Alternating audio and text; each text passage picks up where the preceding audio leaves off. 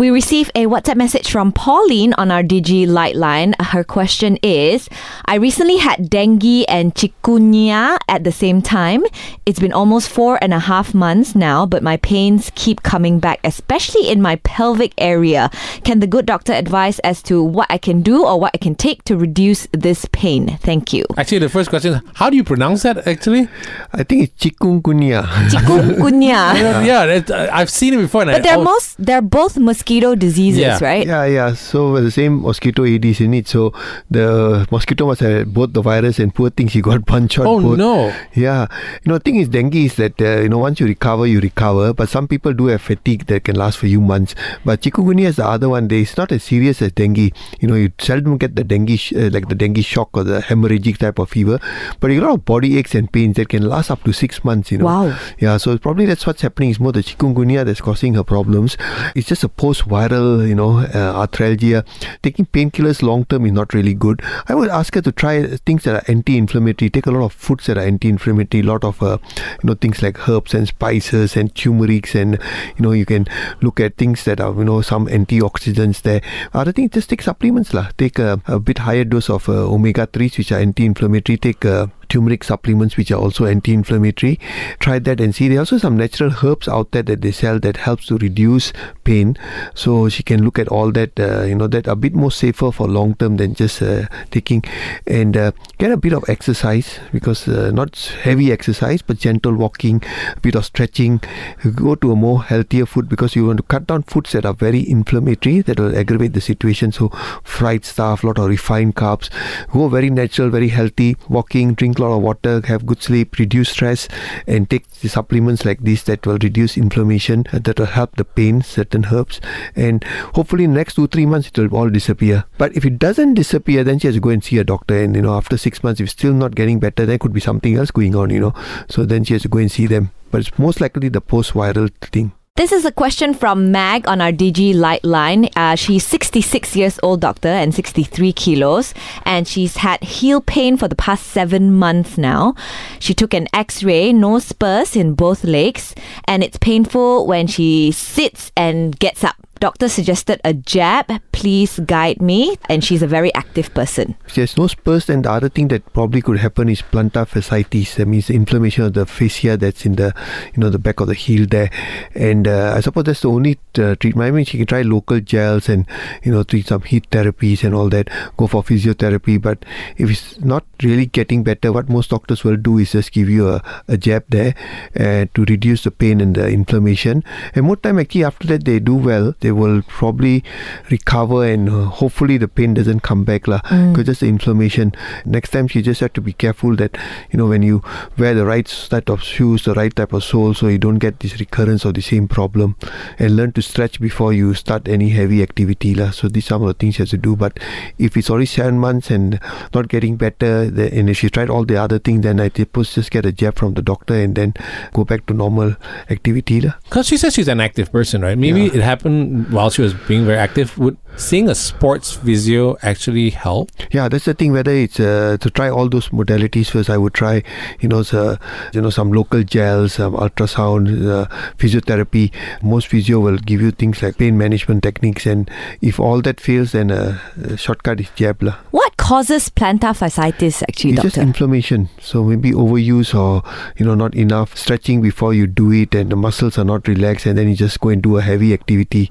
Just like any activity, you know, before you start activity, especially heavy ones, you need to do a bit of stretching, some warm up before you start the activity. Sometimes we get excited and we don't warm up, and you start, and that's when some damage occurs and inflammation starts, and that's where all the pain.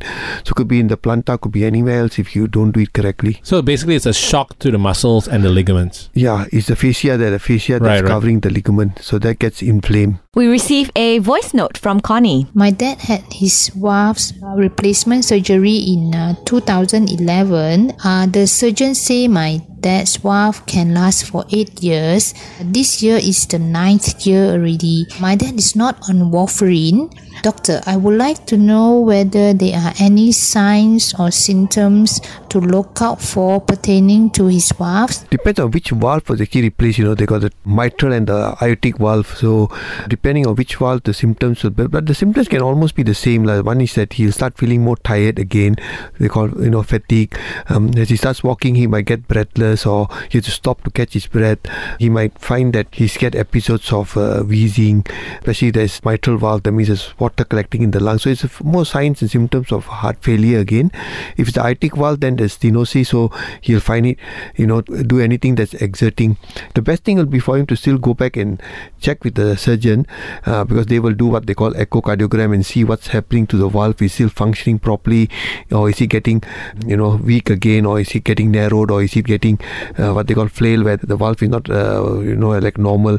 So these are some of the things, and that'd be the best way to actually monitor go Okay. back to the cardiothoracic surgeon, get an echocardiogram done. But if any symptoms, it actually should be going back. So sometimes it might last. If he's okay, it might last. Uh, the valve might still last. So that's good. But I think the best is I'm sure they would have given him follow up dates, you know, to come every few months. So that's important for them to go and then talk to the surgeon to see what they think about the valve. Does it needs anything else, or can he still carry on? Is this a synthetic valve, doctor, or is it using your own valve and they just did some surgery on it? No, if it's metallic, you would be on warfarin, you know, because that one you, you can uh, risk of clotting is there. So I think it's a probably a sort of at a bovine percent, whichever valve they're using it. So that's why it's not uh, using any warfarin. So again, I I'm not sure which valve they use, and the technique seems to be uh, changing very fast. You know, so a lot of new technologies are coming in. Best still something so focused, you better go back to the cardiothoracic surgeon and let them review and let them guide you along. We receive a voice note from Frida. My husband has been having neck pain for the past one month. So if he have seen the doctor once and then doctor has given him some painkiller and muscle relax uh, tablets.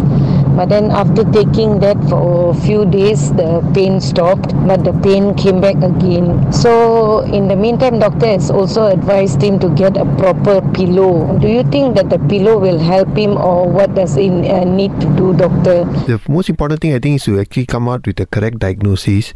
Is it something muscular, something local, or is it the spine where you get a spondylosis, you know, spondylosis, which is a common cause of uh, neck pain nowadays. In the way we today we sit down and look at computers and our handphones and television, and uh, the posture not correct. So a lot of time our neck does get strained, degeneration will occur.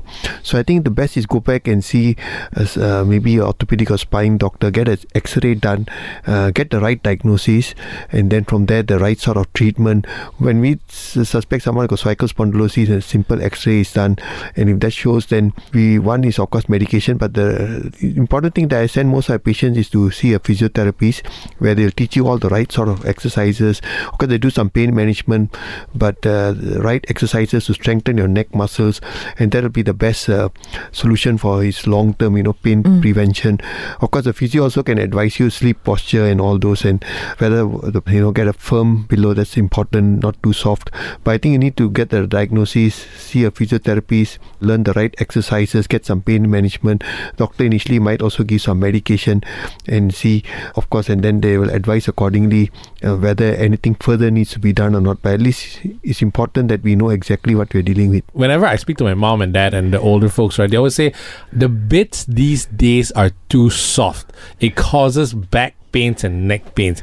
Is there such a thing as that where if you sleep on the floor, it's actually better for you? I mean, anything very firm. Because if you're something soft, then you actually might have uh, problems with, you know, uh, support to your spine, and that may cause pains and all that in the long term. You know, especially if your muscles are weak. Uh, you know, older people. So g- good exercise program to strengthen your core muscles important, and of course a firm mattress and pillow. That's why those days they sleep on the floor, and they say that's very good. But today I thought we want to sleep on the floor. But make sure you don't have a very f- sort of a soft uh, mattress or pillow, and that can cause issues. Doctor, I would like to know because I'm having this uh, varicose vein problem, and uh, the doctor said I should go for a surgery, and they offer me two type of surgery. One is uh, they call it open end surgery. The other one they call it MOCA, but I'm not very sure what sort of uh, surgery is that. What I find out is there is another type that called radio frequency ablation or something like that. I mean, that, that's the one they normally do nowadays, or what they call stripping, where they just uh, take out your. They don't do open surgeries anymore. So this is what they call stripping or radio frequency surgeries. That they, this is what the news therapies or the surgeries that the, what we call the vascular surgeons do.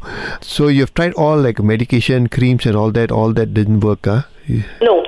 Yeah. Because it has been quite some time this Yeah, and if he's getting worse and his pain, then Yes. I think the solution will be a surgery. You've seen a vascular surgeon, isn't it? yeah. Okay, then I can talk to them and say what's the difference, what's the best uh, option for you.